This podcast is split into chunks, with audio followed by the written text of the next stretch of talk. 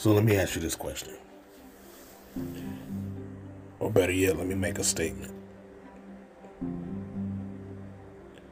If you want to know who you are, ask yourself these questions. If you didn't have the shoes, the Jordans, who would you be?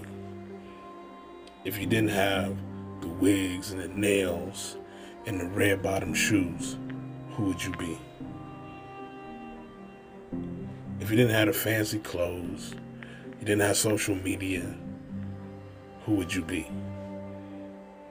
If you didn't have society telling you and throwing all these different ideals and identities at you, who would you be?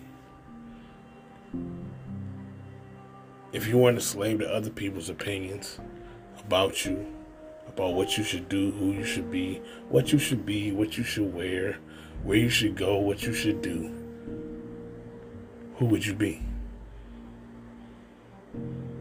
If all of that went away,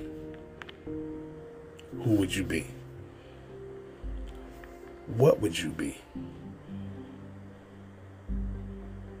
If you weren't the famous kid, if you weren't famous, if you weren't a popular kid, if you weren't running in a clique in school, who would you be?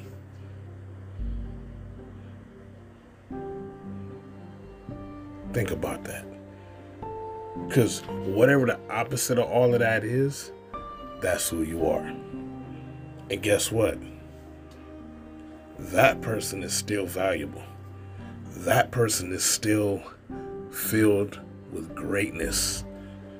That person is still somebody special. That person has a monopoly on being themselves because there's never been anybody like that person before. There's nobody like that person now, and there'll never be anybody like that person ever again. So ask yourself, who am I?